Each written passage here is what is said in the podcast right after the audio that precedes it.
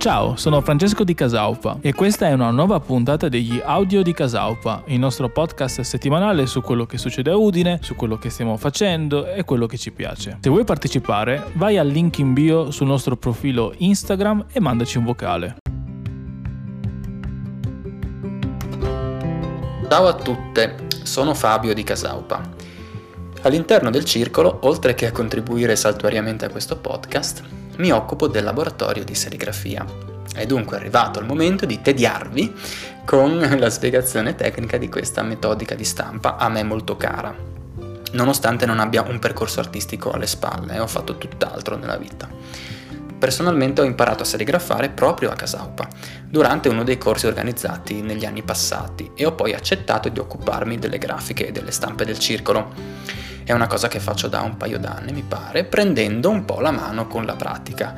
Come tutte le tecniche di stampa, immagino, anche per la serigrafia vale il concetto che più si fa e più si impara. Anche perché in questo campo, nel campo della serigrafia, avere un metodo fisso e seguirlo è fondamentale nel momento in cui bisogna, per esempio, eh, sbagliare poco e soprattutto riconoscere gli errori, dove sono stati fatti. Quindi il metodo serve soprattutto per questo.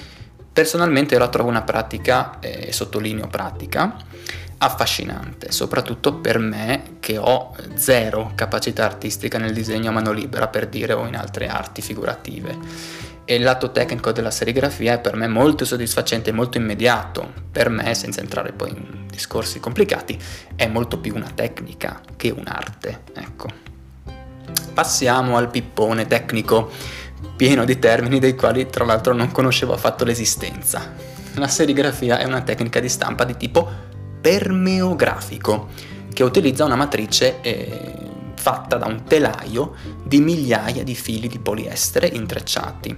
Poliestere nel caso di Casaupa, perché abbiamo solo eh, tessuti, tele a poliestere, fatti di poliestere. Però potrebbero anche essere fili di acciaio. Perché permeografica? Il concetto fondamentale è che il telaio è permeabile, poiché l'intreccio dei fili lascia dei microscopici spazi vuoti. Se mascheriamo una parte di questa matrice rendendola impermeabile e lasciamo libera una porzione a forma di per esempio logo di Casaupa, spremendo il colore da una parte all'altra della matrice, questo il colore attraverserà la matrice depositandosi poi su un ipotetico supporto di stampa come una maglietta per esempio, ricalcando perfettamente il nostro logo.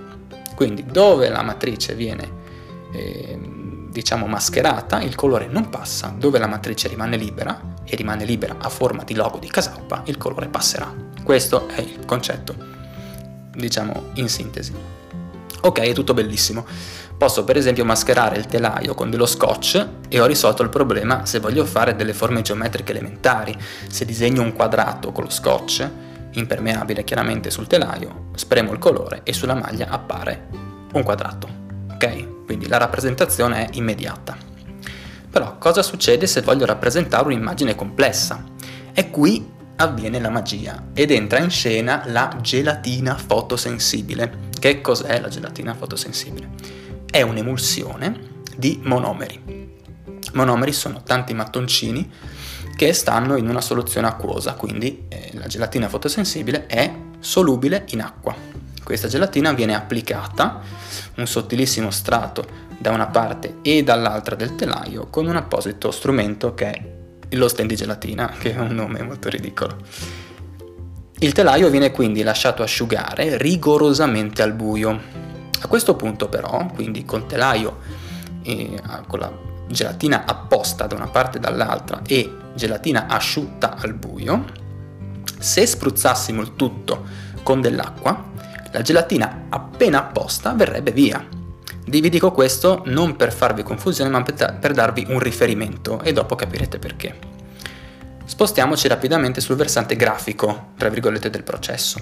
Mettiamo caso io voglia stampare mh, mm, delle maglie con la nuova bellissima grafica di Casaupa. Tra l'altro una cosa che avverrà molto presto, vi do questa spoiler. quello che devo fare è stampare il mio progetto grafico su un foglio di acetato, i famosi lucidi della lavagna luminosa, stamparlo rigorosamente in inchiostro 100% nero. Fatto questo, procedo con l'incisione del telaio secondo il, il seguente schema. Fra una fonte luminosa, che potrebbe essere per esempio una lampada a luce bianca, e il mio telaio, sul quale ho posto la gelatina, lo sappiamo, interpongo la grafica scelta. Il lucido deve chiaramente essere attaccato al telaio, quindi per esempio posso schiacciarlo con una lastra di vetro trasparente. Giusto per farvi capire lo schema. Una fonte luminosa verticale in alto, per terra avrò la mia lastra di vetro che schiaccia il lucido con la grafica stampata sul telaio. Ok, accendo la luce e lascio agire per un, tempo, per un periodo variabile, un tempo che dipende da tantissimi elementi, quindi non entriamo nei dettagli. Cosa succede chimicamente? Dove la luce colpisce la gelatina, ricordiamoci ancora solubile, asciutta ma ancora solubile, questa, la gelatina, polimerizza, i monomeri si danno la mano e la gelatina diventa insolubile. Dove la gelatina è di fatto coperta dalla grafica, che è 100% nera, ricordiamolo, la luce non la colpirà e quindi il processo di polimerizzazione non avviene e la gelatina rimane solubile alla fine dell'incisione, lavo il telaio con un getto d'acqua e la gelatina ancora solubile, poiché non colpita dalla luce, verrà via, rivelando la rappresentazione perfetta della mia grafica. A questo punto viene la parte più divertente, in cui con vari inchiostri e colori possiamo stampare su magliette, carta, legno, acciaio, eccetera. Perché è una tecnica così affascinante? Allora, sicuramente per il suo essere potenzialmente 100% DIY. Per dirvi, il laboratorio di Casaupa di serigrafia è autonomo per tutte le fasi del processo potenzialmente, quindi dalla stampa del lucido alla, alla stampa poi su magliette, eccetera. Poi è affascinante per la sua capacità di riprodurre perfettamente una grafica anche molto dettagliata, mm.